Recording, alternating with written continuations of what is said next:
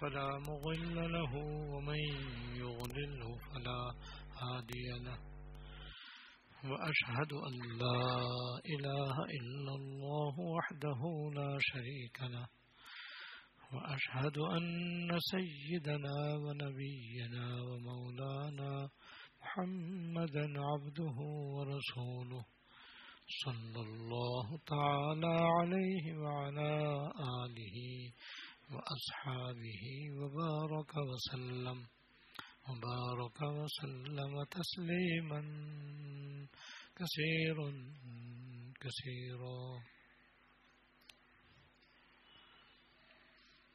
أما بعد فأعوذ بالله من الشيطان الرجيم. بسم الله الرحمن الرحيم. ومن أظلم ممن منع مساجد الله أن يذكر ويسعى في خرابها.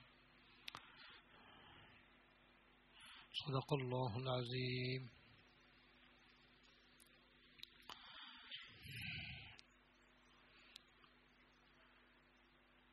حکیم علومت حضرت تھانوی رحمۃ اللہ علیہ نے حیات المسلمین کی روح نمبر بارہ، جس میں مسجد بنانے کی فضیلت اور اہمیت بیان فرمائی ہے۔ اس کے شو میں خلاصے کے طور پر پانچ باتیں بیان فرمائی تھیں۔ ان کی تشریح آپ کے سامنے مکمل ہو چکی ہے۔ اب آگے۔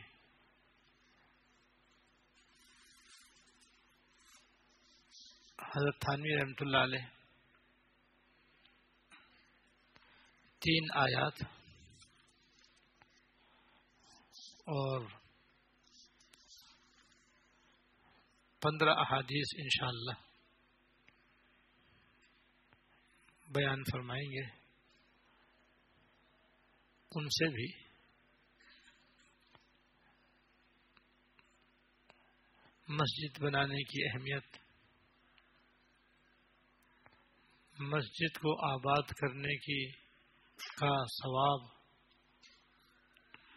اور مسجد کو ویران کرنے کی کوشش کا وبال وغیرہ معلوم ہوگا۔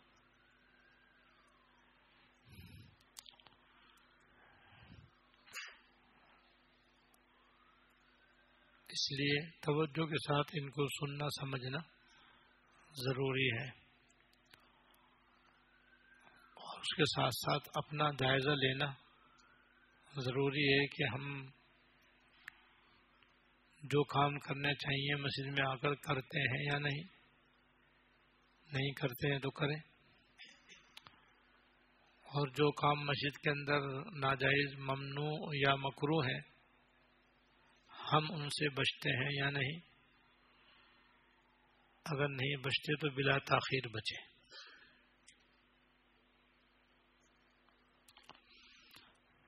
پہلی آیت کا ترجمہ یہ ہے۔ اس کا عنوان ہے، بڑا ظالم کون ہے؟ بڑا ظالم کون ہے؟ آیات کا ترجمہ یہ اللہ جل شاہ کا ارشاد ہے۔ اس شخص سے زیادہ اور کون ظالم ہوگا؟ جو اللہ تعالی کے مسجدوں میں اس کا ذکر اور عبادت ادا کرنے سے روکے۔ اور ان کی ویرانی کوشش کرے۔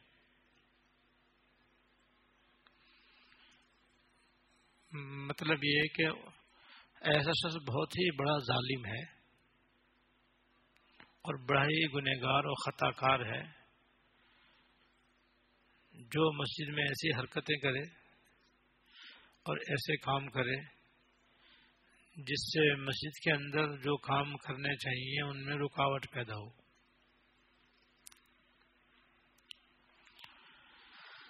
چنانچہ حضرت اس کی تشریح میں فرماتے ہیں مسجد کی آبادی یہ ہے کہ ان میں وہ کام ہوتے رہیں جن کاموں کے لیے وہ بنائی گئی ہیں۔ مثلا نمازیں ہوتی رہیں، تلاوت ہوتی رہے، ذکر ہوتا رہے، اعتکاف وغیرہ مسجد میں ہوتا رہے۔ مسجد بنانے کا اصل مقصد یہ ہے۔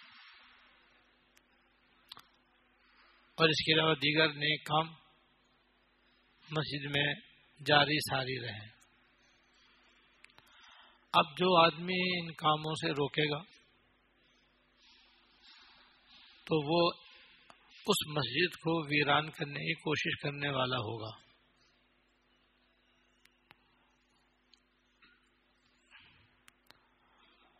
اس کو اللہ پاک نے سب سے بڑا ظالم قرار دیا۔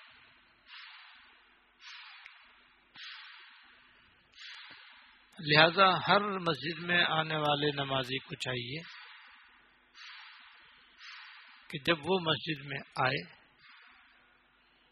تو جن کاموں کے لیے یہ مسجدیں بنائی گئی ہیں، ان کاموں میں مشغول ہو جائے اور جو کام مسجد میں عبادت کے اندر، ذکر کے اندر، تلاوت کے اندر، دعا کے اندر، دیگر عبادت کے اندر رکاوٹ ڈالیں ان سے بچے، ان سے پرہیز کرے۔ لہذا ایسا کوئی کام ہرگز ہرگز نہ کرے جس سے دوسروں کی عبادت میں خلل واقع ہو۔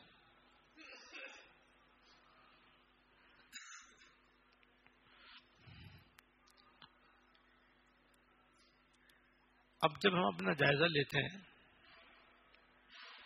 اور اپنے ماحول اور معاشرے میں نظر ڈالتے ہیں تو متعدد کام مسجدوں میں ایسے ہوتے ہیں جو مسجد کے ادب کے بھی خلاف ہیں، دربارہ خداوندی کے احترام کے بھی خلاف ہیں، اور وہ مسجد میں اللہ تعالی کی عبادت اور ذکر کرنے کے بھی خلاف ہیں۔ اس لیے بطور خاص ان سے بچنا چاہیے۔ مثلا، مسجد میں دنیا کی باتیں کرنا۔ مسجد دنیا کی باتیں کرنے کی جگہ نہیں ہے۔ مسجد اس کام کے لیے نہیں بنائی گئی کہ وہاں جا کر کے دنیا کی باتیں کریں۔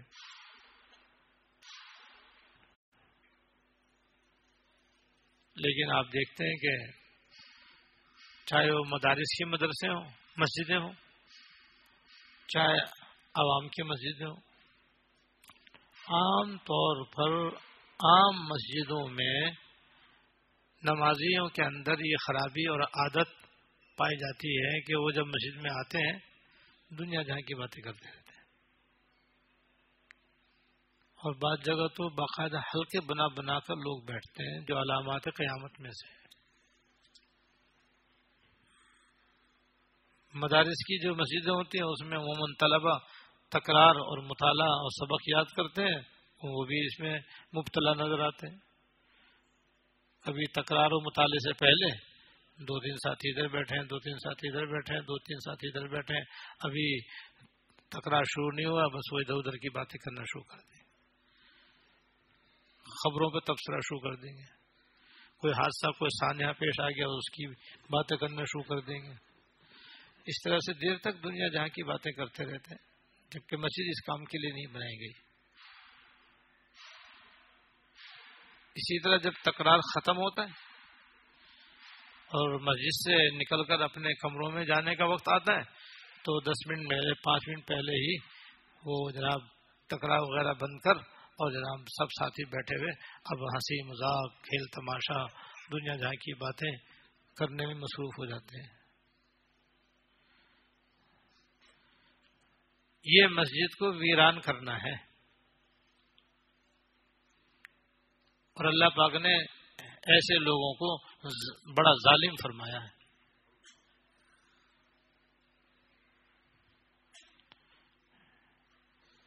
اور اسی طرح جو عام لوگوں کی مسجدیں ہوتی ہیں، اس مسجدوں کے اندر کچھ نمازی بیچارے ایسے ہوتے ہیں کہ جو گھر میں رہنے کے بھی لائق نہیں ہیں، کاروبار کرنے کے بھی قابل نہیں ہیں۔ جیسے بوڑھے ہیں۔ کمزور ہیں ریٹائر ہیں، فارغ ہیں، گھر میں کوئی کام نہیں ہے، کوئی نوکری ملازمت نہیں ہے، فارغ ہیں۔ تو بعض ایسے لوگ بھی مسجد کے اندر پڑے رہتے ہیں۔ بہت دیر پہلے مسجد میں آ جائیں گے اور بہت دیر تک بعد میں ہی مسجد میں رہیں گے۔ یہ تو ان کو بہت بڑی سعادت ملی ہوئی ہے۔ اگر وہ کام کریں جس کے لیے مسجدیں بنائی گئی ہیں تو ان کی تو چاندنی ہو گئی۔ یہ تو سونے پہ سہاگا ہے۔ لیکن وہ بھی بعض مرتبہ مسجد کے آداب سے بالکل ناواقف ہونے کی وجہ سے، لا علمی یا جہالت کی وجہ سے یا غفلت کی وجہ سے۔ ان کا بھی یہ حال ہے کہ وہ پہلے سے آ کر بیٹھ گئے، دو چار بڑے میاں ادھر بیٹھے، دو چار بڈھے ادھر بیٹھے۔ اور بس پھر ادھر ادھر کی باتیں کر رہے ہیں۔ دنیا جہاں کی باتیں کر رہے ہیں۔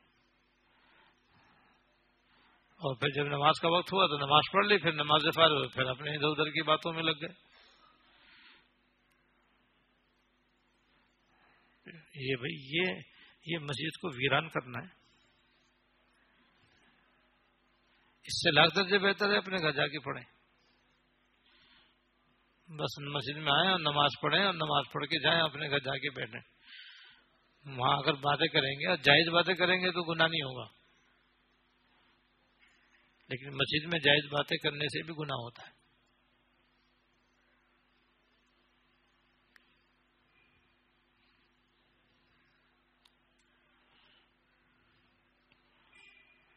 اس طرح سے مسجدوں کے اندر آپ کو عام دنیا جہاں کی باتیں کرنے والے نظر آئیں گے۔ بس ایسے لوگ بہت کم نظر آئیں گے جو بس مسجد میں داخل ہوں تو اللہ کا نام لے کر داخل ہوں۔ اور مسجد میں جا کر کے خاموشی سے ذکر و عبادت میں مشغول رہیں اور پھر جب فارغ ہوں تو اللہ کا ذکر کرتے ہوئے سنت کے مطابق مسجد سے نکل جائیں۔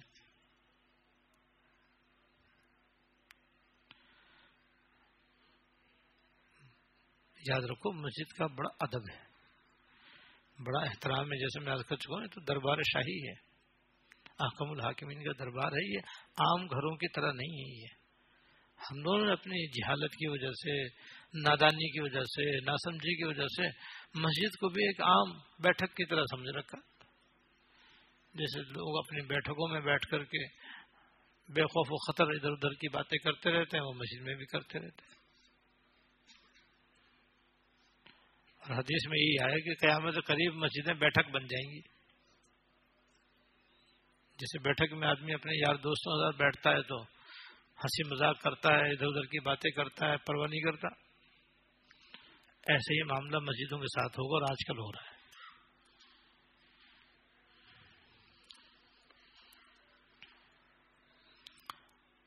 اور پھر اس طرح کی جو دنیا جہاں کی باتیں مسجد میں ہوتی ہیں، اس کے اندر اگلا قدم یہ بھی ہوتا ہے کہ پھر اس میں غیبتیں ہوتی ہیں۔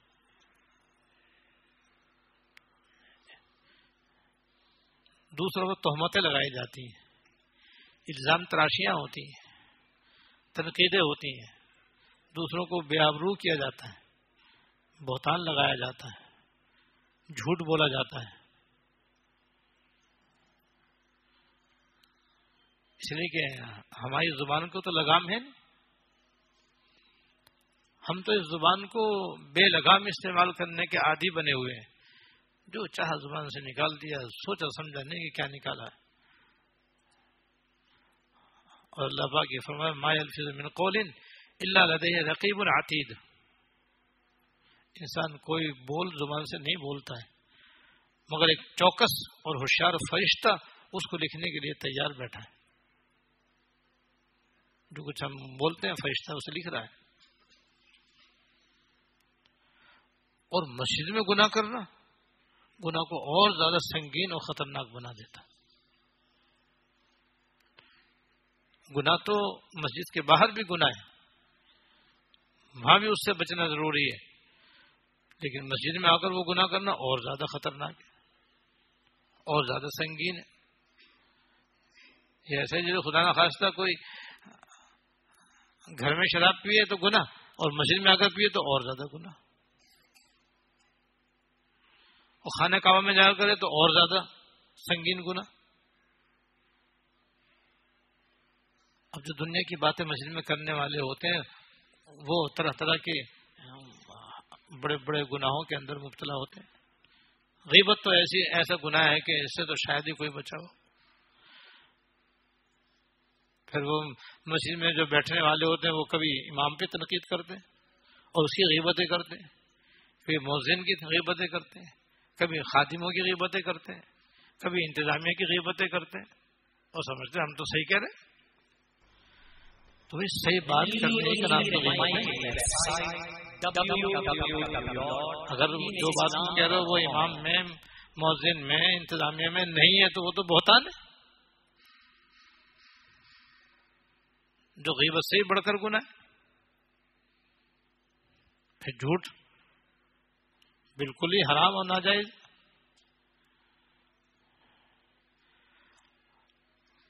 تو دنیا کی باتیں کرنے کے نتیجے میں پھر آدمی آہستہ آہستہ مسجد ہو یا مسجد سے باہر آدمی زبان گناہوں کے اندر مبتلا ہو جاتا ہے۔ اور یہ تو مسجد کی بہت ہی زیادہ بے حرمتی اور بے ادبی اور سراسر ناجائز۔ اور اسی کے نتیجے میں پھر بعض مرتبہ یہ ہوتا ہے کہ آپس میں لڑائی جھگڑا ہو جاتا ہے۔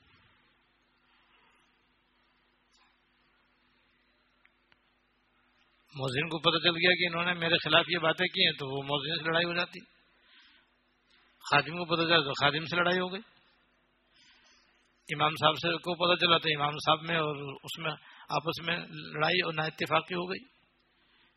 انتظامیہ سے اگر بات ہے تو انتظامیہ سے لڑائی جھگڑا ہو گیا، مسجد میں اب شور شرابہ ہو رہا ہے، لڑائی جھگڑا ہو رہا ہے، فساد ہو رہا ہے۔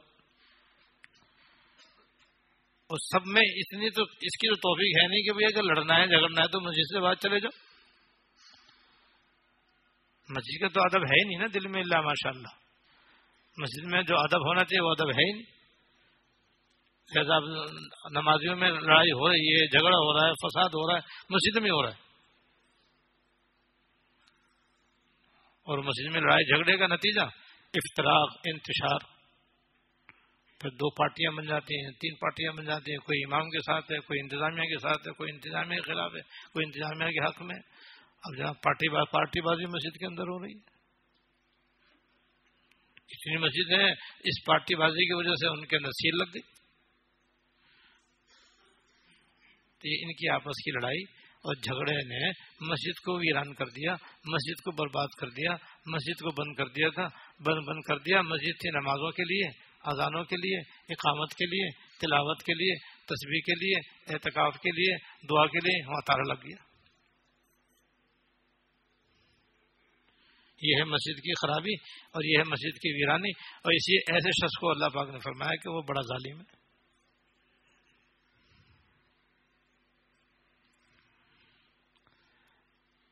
ایسی ہم اسی سلسلے کی ایک کڑی یہ بھی ہے کہ بعض لوگوں کے اندر ذرا سی دیر میں چیخ چیخ کر چلا چلا کر باتیں کرنے کی عادت ہوتی زور زور سے باتیں کرنے کی عادت ہوتی ہے۔ اور ان کا یہ چیخ چیخ کر چلا چلا کر بولنا جیسے گھر میں ہوتا ہے ایسے مسجد میں بھی ہوتا ہے۔ ارے بھائی، تمہارے گھر میں مسجد میں تو زمین و آسمان کا فرق ہے۔ اللہ گھر تو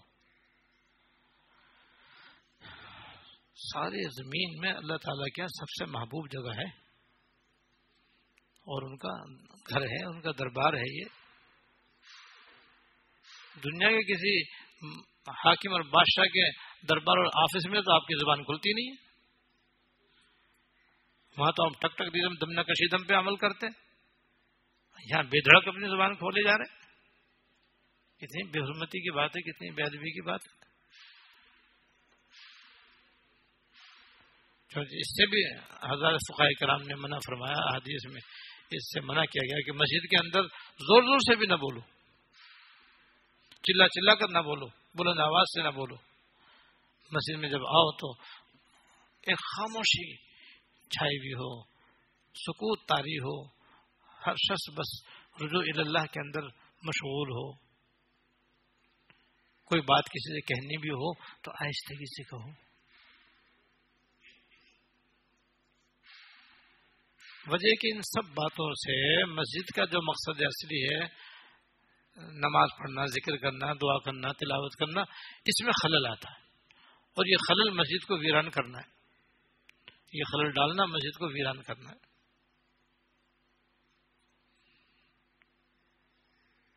لہذا اس کا بھی بڑا خیال رکھنا چاہیے۔ جب کوئی مسجد میں جائے اور کوئی بات کہنی ہو یا کرنی ہو، تو سب سے پہلے دیکھو کہ یہ بات ہے کیسی۔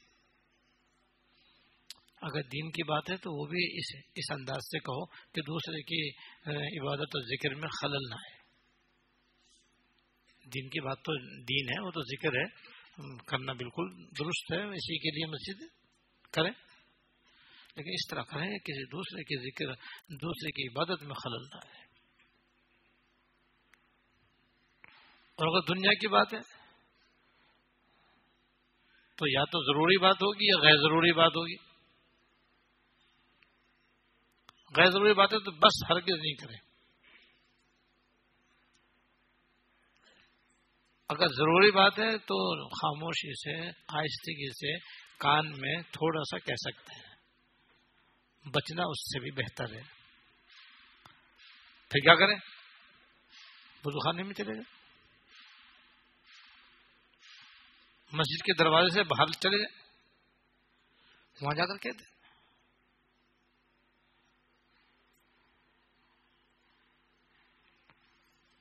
تو ضروری بات کہنے کی اجازت ہے، لیکن اس میں بھی احتیاط بہتر ہے۔ اور گناہ کی بات ہرگز ہرگز نہ مسجد میں کریں، نہ مسجد کے بعد جا کر کریں۔ دونوں جگہ اس کی احتیاط رکھیں۔ اور آواز ہرگز ہرگز بلند نہ ہونے پائے۔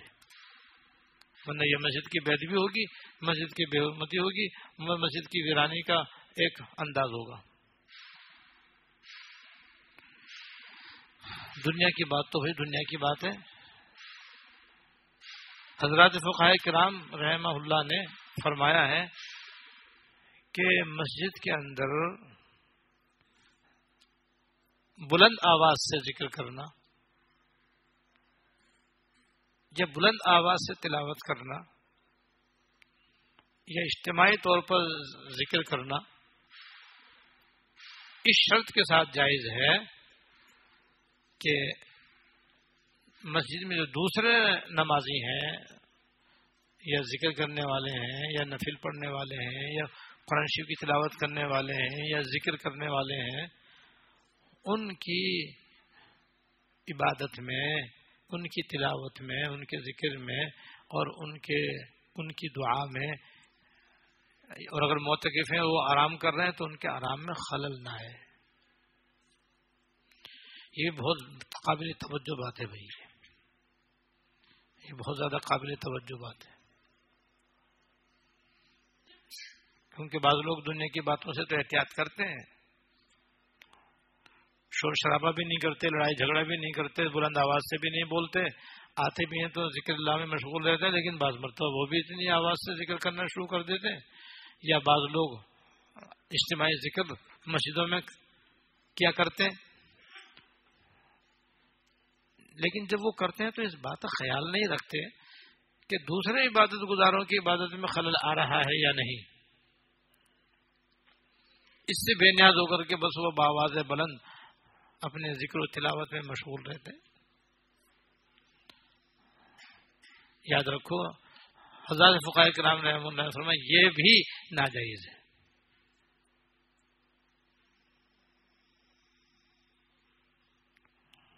علامہ شامی رحمۃ اللہ نے نقل فرمایا کہ علماء کا اس پر اجماع ہے، سلف و خلف کا اس پر اتفاق ہے کہ مسجد میں اتنی آواز سے ذکر کرنا، تلاوت کرنا جی، کہ جس سے دوسروں ذکر کرنے والوں، عبادت کرنے والوں، آرام کرنے والوں کے آرام میں خلل آئے، ناجائز ہے۔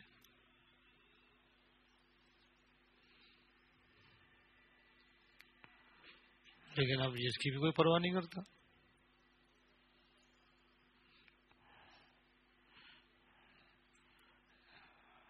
البتہ اگر کسی مسجد میں کسی وہ درس ہوتا ہے چاہے درس حدیث ہو درس قرآن کریم ہو درس تفسیر ہو یا بعض و نصیحت ہو یا کچھ ہو اور اس کا اعلان ہو, ہو ہے پہلے سے لوگوں کو معلوم ہے تو ان کو اتنی آواز سے کہ ان کی آواز سامعین تک بآسانی پہنچ جائے۔ ذکر اور عبادت اور درس دینا جائز ہے۔ اب اگر کوئی وہاں اس وقت عبادت کر رہا ہے تو اس کی ذمہ داری ہے کہ وہ دوسری جگہ چلا جائے۔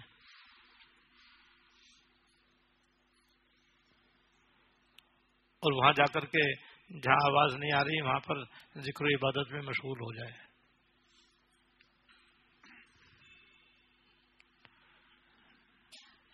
بہرحال مسجد کے اندر ذکر کرنا تو مسجد کی، مسجد کا مقصد ہے اس میں بھی یہ شرط ہے۔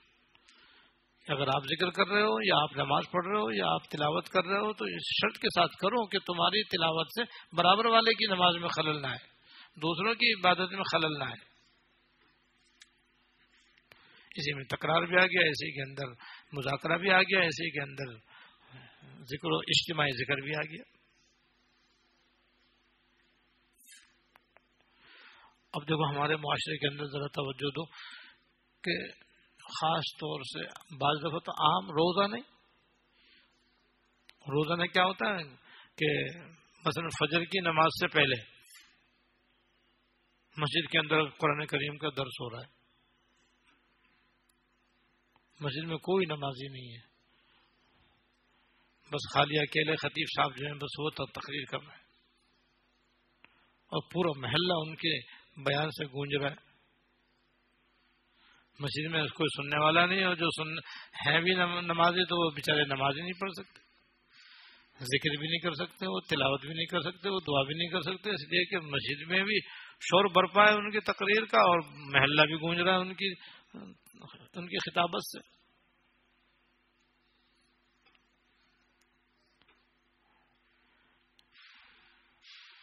یہ سراسر ناجائز ہے۔ اور لاؤڈ اسپیکر کا بالکل غلط استعمال ہے۔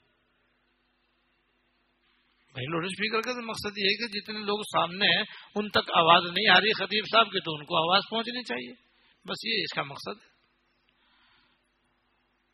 تو جب بغیر لاؤڈ اسپیکر کی آواز پہنچ رہی ہے، تو اس کا استعمال بلا ضرورت ہوا۔ جو ناجائز ہے۔ یہ چلو جہاں تک لوگ بیٹھے ہیں، اسے تھوڑا سا اور آگے بھی چلا جائے تاکہ بعد میں آئے تو پھر مزید والیوم بڑھانا نہ پڑے۔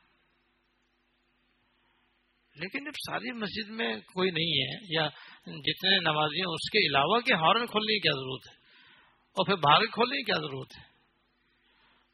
بعض لوگ کہتے ہیں نہیں، باہر والے بھی سنتے اکثر تو سب سنتے نہیں ہیں۔ سننے والے بہت کم ہوتے ہیں، آرام کرنے والے اور دوسرے کاموں میں مشغول زیادہ ہوتے ہیں۔ نتیجہ یہ کہ پورا محلہ ان کی تقریر سے بیدار ہوتا ہے۔ نہ کوئی گھروں میں عورتیں نماز پڑھ سکتی ہیں، نہ ذکر کر سکتی ہیں، نہ تلاوت کر سکتی ہیں، نہ تصویر پڑھ سکتی ہیں، نہ کوئی دعا کر سکتی ہیں۔ اس لیے کہ آواز گونج رہی ہے۔ یہ بھی نہ جائز جس کو سننا وہ آ جائے اور خواتین کو سننا ہے تو ان کے لیے مسجد میں انتظام کر لیا جائے۔ مسجد میں انتظام نہیں ہوتا ہے تو انہیں گھروں کے اندر ہارن پہنچا دیا جائے جس گھر میں خواتین جمع ہو وہ وہاں کیا سن لیں؟ لیکن سارے محلے کو سنانے کیا کام کیا کیا, کیا مطلب ہے؟ ایسی تلاوت کا بھی ہوتا ہے بعض مرتبہ ہاں، تلاوت۔ بعض لوگ بلند آواز تلاوت کرنے کے عادی ہوتے ہیں۔ نماز میں بھی بعض لوگوں کو زور زور سے پڑھنے کی عادت ہوتی ہے، نماز کے علاوہ بھی جب قرآن شریف لے کر بیٹھیں گے، زور زور سے پڑھنے کی عادت ہوتی ہے۔ جس کے نتیجے میں برابر والا جو ہے، وہ بےچارا بھول، بار بار بھولتا ہے اور بار بار اس کا متشابہ لگتا ہے۔ نماز پڑھنا مشکل ہو جاتا ہے اور تلاوت کرنا مشکل ہو جاتا ہے، ذکر میں کرنا مشکل ہو جاتا ہے۔ دعا آدمی توجہ سے نہیں کر پاتا ہے اس لیے کہ اس کی بار بار آواز کان میں آ رہی ہے اور خلل ڈال رہی ہے۔ بالکل نہ چاہیے اب دیکھو ذکر کر رہا ہے وہ، تلاوت کر رہا ہے، لیکن دوسروں کو ستا رہا ہے۔ دوسروں کی عبادت میں خلل ڈال رہا ہے، تو یہ بھی مسجد کو برباد کرنے اور ویران کرنے کے حکم میں ہے۔ اور ایسا کرنے والا ظالم ہے۔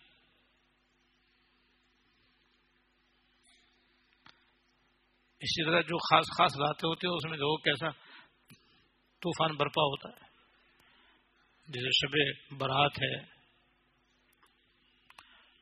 شب قدر ہے یہ کوئی اور مبارک رات ہے، تو اس میں مسجدوں کے اندر آپ دیکھیں کم کمیں اور لائٹیں اور جھالریں کتنی لگائی جاتی مسجدوں کو سجانا، یہ سراسر سراسر سراسر گنا ہے اور پھر مسجد میں کیا ہوتا ہے؟ نعتیں ہوتی ہیں، نظمیں ہوتی ہیں، ساری رات قوالیاں وہاں سے ہوتی رہتی تقریریں بھی ہوتی رہتی بھائی یہ راتیں تو جاگ کر عبادت کرنے کی تھی۔ کہ سب لوگ اللہ تعالیٰ کی عبادت میں لگتے اور مسجد میں اکٹھا ہو کر عبادت کرنا بھی پسندیدہ نہیں ہے۔ کیونکہ یہ تو نفل عبادت ہے، نفل عبادت تو چھپ کر کرنے کا حکم ہے۔ گھروں میں کرنا چاہیے۔ مسجدوں میں تو جمع ہونے کا حکم ہے ہی نہیں۔ لیکن چلو شادی کے ساتھ اور اختصار کے ساتھ گناہوں سے بچتے ہوئے کوئی مسجد میں بھی عبادت کر لے تو منع نہیں ہے۔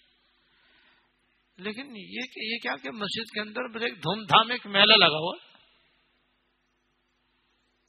مسجدوں کو سجایا ہوا ہے اور مسجد کے اندر جلسہ ہو رہا ہے اور جناب سب لوگ کوئی آ رہا ہے، کوئی جا رہا ہے، بس خاص طور سے رمضان شریف کے آخری عشرے میں جو آج کل کے مروجہ شبین ہیں وہ اس کثرت سے مسجدوں کے اندر ہوتے ہیں کہ سننے والے تو کوئی نہیں، چائے پینے والے بہت سارے گلاب جامن امرتی کھانے والے نظر آئیں گے آپ کو وہاں پر۔ ملائی چاٹنے والے بیٹھے ہیں اور باقی پڑھنے پڑھانے والے ہاں، پڑھنے والا تو ایک کھڑا ہے، بس وہ بھی مصیبت میں آیا ہوا ہے۔ کہ کب پارا ہو تو میں ڈیوٹی سے اتروں۔ بس۔ باقی سب پیچھے بیٹھے ہیں، کوئی آ رہا ہے، کوئی جا رہا ہے، کوئی کھا رہا ہے، کوئی پی رہا ہے، کوئی لیٹ رہا ہے، کوئی سو رہا ہے، کوئی ہانک رہا ہے، کوئی ہنس رہا ہے۔ بھائی، یہ مسجدوں کے اندر یہ شبینہ ہو رہا ہے بھائی۔ پھر اشتہارات ہوتے ہیں اور اعلانات ہوتے ہیں۔ اتنا شاندار شبینہ ہمارے وہاں آج تک کبھی نہیں ہوگا اتنے قرآن شریف ختم ہوئے اور اتنے حافظ آئے اور اتنے انہیں قرآن شریف پڑھے اور دکھاوا اور ساتھ ساتھ اس کے۔ جو تھوڑا بہت بچا ہو وہ بھی گیا۔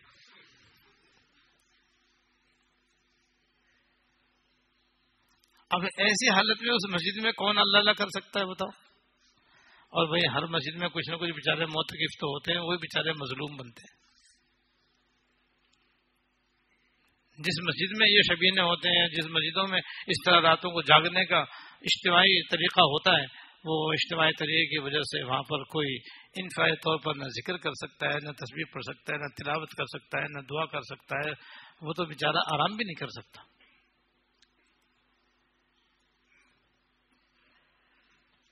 اور یہ سمجھ رہے ہیں ہم اپنے خیال میں کہ ہم تو بڑا نیک کام کر رہے ہیں، حالانکہ نافرمانی اللہ تعالیٰ کی ہو رہی ہے۔ مسجد کی بیت بھی ہو رہی ہے۔ مسلمانوں کو جو مسجد کے اندر عبادت کے لیے آنے والے ہیں ان کو ایزا ہو رہی ہے۔ ان کو ستایا جا رہا ہے، انہیں پریشان کیا جا رہا ہے۔ موتقفین کے آرام کو خاتمے میں ملایا گیا۔ تو یہ نیک کام تھوڑی یہ ناجائز کام ہے نیکی کی شکل میں۔ یہ نیک کام ہے ناجائز کام ہے، نیک کام کی شکل میں۔ یہ سمجھ ہم نیک کام کر رہے ہیں، حالانکہ وہ اللہ تعالیٰ کی نافرمانی کر رہے ہیں، مسجد کو ویران کرنے کے گناہ میں مبتلا ہو رہے ہیں۔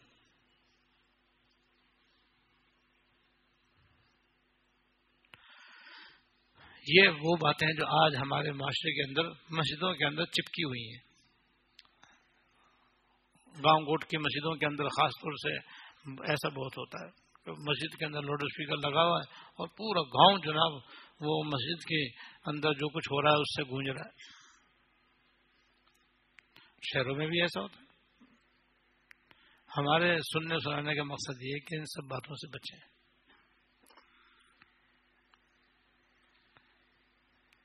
اور مسجد میں ایسا کوئی کام نہ ہونا چاہیے جس سے مسجد کے اندر کسی کی عبادت میں خلل واقع ہو۔ خود بھی اس طرح رہیں۔ کہ بس آئیں تو بس اللہ کی عبادت میں لگیں اور اس طرح سے رہیں اور اس طرح سے آئیں جائیں کہ آپ کے آنے جانے رہنے کی وجہ سے کسی دوسرے کی عبادت میں بھی کوئی خلل نہ آئے۔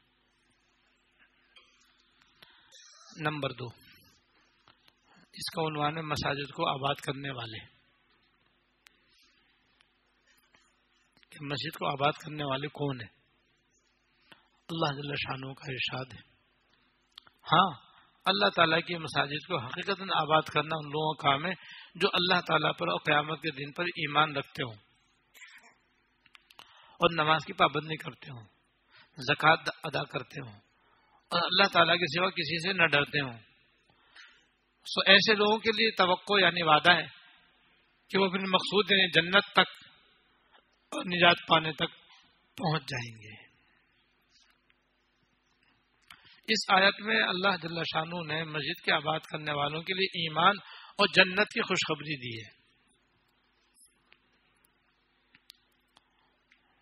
چنانچہ حضرت ابو سید خدری رضی اللہ تعالیٰ سے روایت ہے۔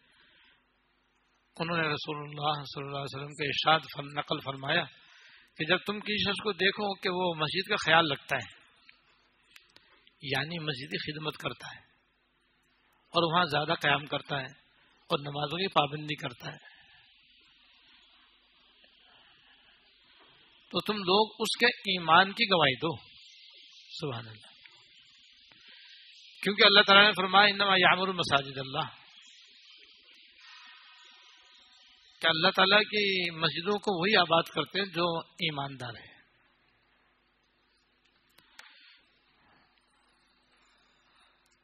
جو باتیں میں نے ابھی بیان کی ہیں، ان سے بچتے ہوئے اور اسی طرح دیگر ناجائز کاموں سے بچتے ہوئے جو مسجد میں آئیں گے اور مسجد کے اندر حاضری دیں گے اور زیادہ سے زیادہ اپنا وقت مسجد میں لگائیں گے، نمازیں پڑھیں گے، ذکر کریں گے، تلاوت کریں گے اور کوئی کام مسجد کے ادب کے خلاف نہیں کریں گے تو ان کو دو فضیلتیں ملیں گے ایک تو منجانی بلّہ وہ صاحب ایمان کہلائیں گے۔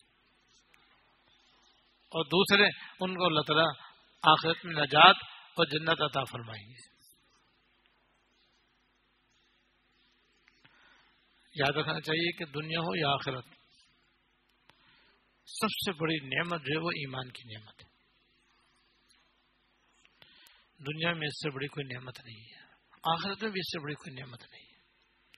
کیونکہ دنیا میں بھی جو کچھ عافیت اور راحت اور عزت، سہولت، آسانی اللہ تعالی کی رضا اور خوشنودی، عافیت اگر نصیب ہو سکتی ہے تو صرف ایمان سے حاصل ہو سکتی ہے۔ سب ایمان کی بدولت ہے یعنی ایمان کے تقاضوں پر عمل کرنے کی بدولت ہے۔ اور آخرت میں جو بڑی بڑی نعمتیں ملیں گی، جو بڑی بڑی سہولتیں ملیں گی، جو بڑی بڑی عنایتیں ملیں گی، جو اللہ تعالیٰ کی طرف سے خصوصی مراحت نصیب ہوں گی، سرکار دو عالم صلی اللہ علیہ وسلم کی شفاعت عطا ہوگی۔ اور آپ کی شفاعت کے طفیل دو، جنت میں جانا نصیب ہوگا۔ یہ ساری بڑی بڑی نعمتیں جن کے ہم ہرگز ہرگز مستحق نہیں محض ایمان کی وجہ سے حاصل ہوں گی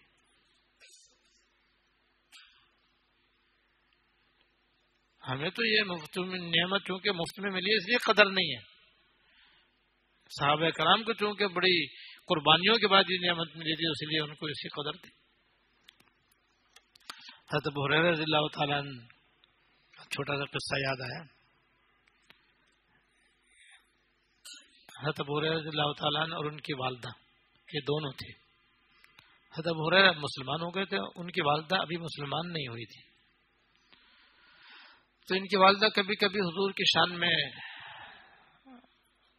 نازیب الفاظ بھی کہہ دیا کرتی تھی کیونکہ مسلمان نہیں تھی وہ۔ جس کی وجہ سے ابو حرض اللہ تعالیٰ کو بہت تکلیف ہوتی تھی۔ تو ایک مرتبہ ان کی والدہ نے کچھ ایسی باتیں کہیں کہ یہ بہت ہی دل برداشتہ ہو کر کے روتے ہوئے حضور خدمت میں حاضر ہوئے۔ آج کیا، حضور آپ میری والدہ کے لیے ایمان کی دعا فرما دیجیے وہ ایسی باتیں کہتی ہیں کہ میرا دل جل کے رہ جاتا ہے۔ اور میں جانتا ہوں کہ ایسی باتوں سے ان کے، ان کی تباہی کے سوا کچھ نہیں ہے آپ سے درخواست کرتا ہوں کہ آپ دعا فرما دیجیے کہ اللہ تعالیٰ ان کو ایمان دے دے۔ حضور نے دعا فرما دی۔ جب حضور نے دعا فرما دی تو حضرت ابو رضی اللہ تعالیٰ نے فرماتے مجھے سو فیصد یقین ہو گیا کہ بس اب تو کام بن گیا۔ کہتے میں وہیں سے واپس چلا۔ اور سیدھا اپنے گھر آیا والدہ کے پاس۔ تو میں نے دیکھا کہ دروازہ اندر سے بند ہے اور والدہ کے نہانے کی آواز آ رہی ہے۔ اور جیسی میری والدہ نے میری آہٹ محسوس کی پھر میں رہے ٹھہر جاؤ، میں ذرا غسل کر لوں۔ اور جیسے ہی انہوں نے غسل کیا، کپڑے پہنے، تو انہوں نے کنڈی کھولی اور کہا اشد اللہ الہ الا اللہ وشد اللہ محمد عبد ادھر حضور نے دعا فرمائی، ادھر اسے قبولیت ظاہر ہو گئی۔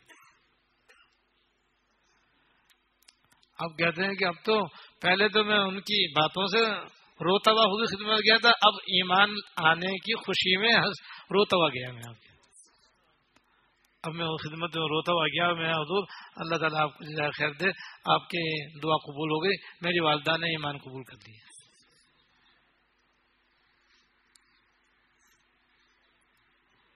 آپ نے بھی اللہ کا شکر ادا کیا کہ چلو بھائی، تمہاری والدہ کا بھی کام بنا۔ تو یہ ایمان اتنی بڑی نعمت ہے یہ کہ دنیا اور آخرت کی ساری ہمیں آسانیاں سہولتیں اگر ہیں آخرت کے اعتبار سے، وہ سب ایمان کی وجہ سے۔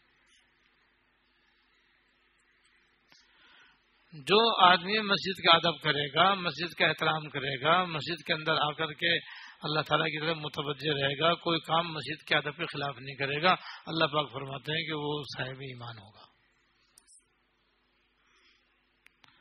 جس میں اس طرف بھی اشارہ ہے کہ انشاءاللہ خاتمہ بھی ایمان پہ ہوگا۔ اور اعتبار تو بھی خاتمے کا ہے۔ ان ملامال بالخواتین۔ اعمال کا دار و مدار تو بھی خاتمے پر ہے۔ زندگی میں کچھ بھی کرتے رہو اعتبار خاتمے کا ہے۔ خاتمہ ایمان پر ہے تو سب کچھ صحیح۔ خدا نہ کرے خدا نہ کرے، خدا نہ کرے، خاتمہ ایمان پر نہیں تو سب کچھ رہے لیکن مسجد کی خدمت کرنے والا، مسجد کا ادب کرنے والا، مسجد کا احترام کرنے والے کے لیے یہ بشارت ہے۔ اور پھر ایمان کے بعد جو سب سے بڑی کامیابی ہے، وہ یہ کہ بغیر حساب و کتاب کے اور بغیر کسی عذاب کے آدمی کو جنت نصیب ہو جائے۔ انشاءاللہ یہ بھی نصیب ہوگا۔ اس لیے بھائی، اس میں بہت بڑی بشارت اللہ پاک نے دی ہے اس آیت کے اندر۔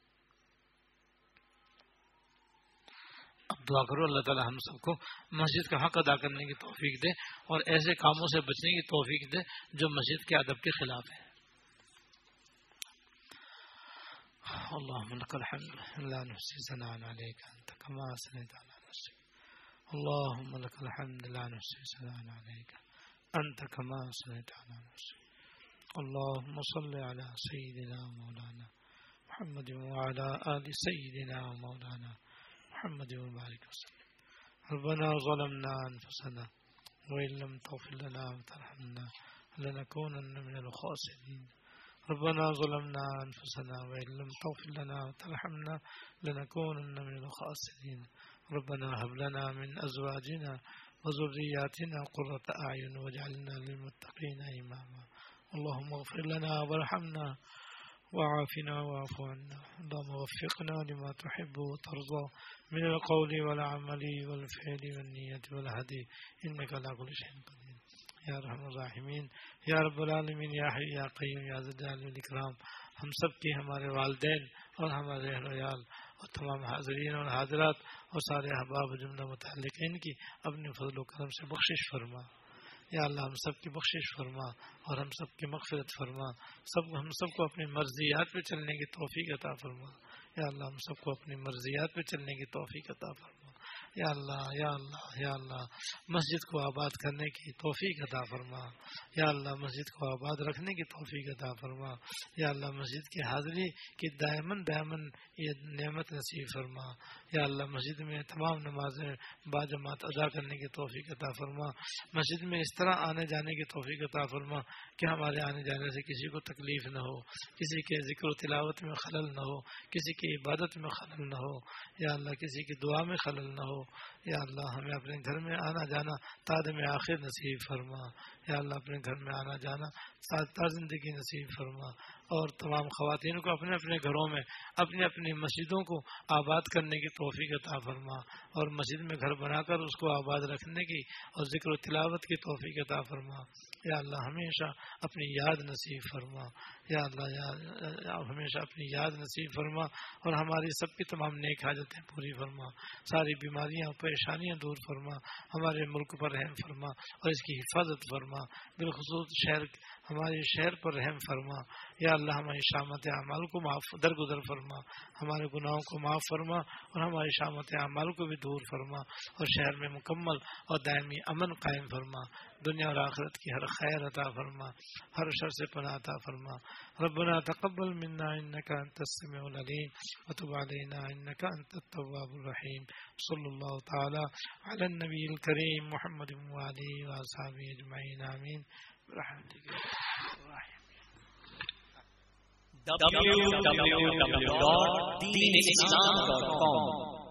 یہ رہنمائی کے لیے ویب سائٹ ہے اس کے اعراض و مقاصد www.deenislam.com اس اسلامی تعلیمات کو دنیا بھر کے مسلمانوں تک پہنچانا ہے اور اس کے ساتھ اصل حاضر کے جدید مسائل جن کا تعلق زندگی کے کسی بھی شعبے سے اور اس کے بارے میں قرآن سنت کی روشنی میں صحیح رہنمائی کرنا ہے۔ توحید رسالت کے حملوں کا مؤثر جواب اور دنیا بھر کے لوگوں کو نبی کریم صلی اللہ علیہ وسلم کے اوصاف و کمالات اور تعلیمات سے آگاہی پروگرام شامل ہے۔ اسلام کے خلاف پھیلائی گئی غلط فہمیوں کو دور کرنا اور مسلمانوں کے ایمانی جذبات کو بیدار رکھنا بھی اس کوشش کا حصہ ہے۔ صدر جامعہ دارالعلوم کراچی مولانا مفتی محمد رفیع عثمانی شاہ مفتی اعظم پاکستان اور شیخ الاسلام سپریم کورٹ آف پاکستان، مولانا مفتی محمد تقی عثمانی صاحب مرکز اور مفتی جامعہ دارالعلوم کراچی، حضرت مولانا مفتی عبدالرؤوف سکھر صاحب مرکز کی ہفتہ وار اسلامی مجالس براہ راست بیان بھی اور دیگر علماء پاک و ہند کی تقاریر بھی اب انٹرنیٹ پر اس ویب سائٹ پر سنی جا سکتی ہیں۔ اسی طرح آپ کے مسائل اور ان کا حل یعنی آن لائن دارالفتا اور مدارس دینیا کے سالانہ نتائج بھی گھر بیٹھے بآسانی استفادہ حاصل کیا جا سکتا ہے۔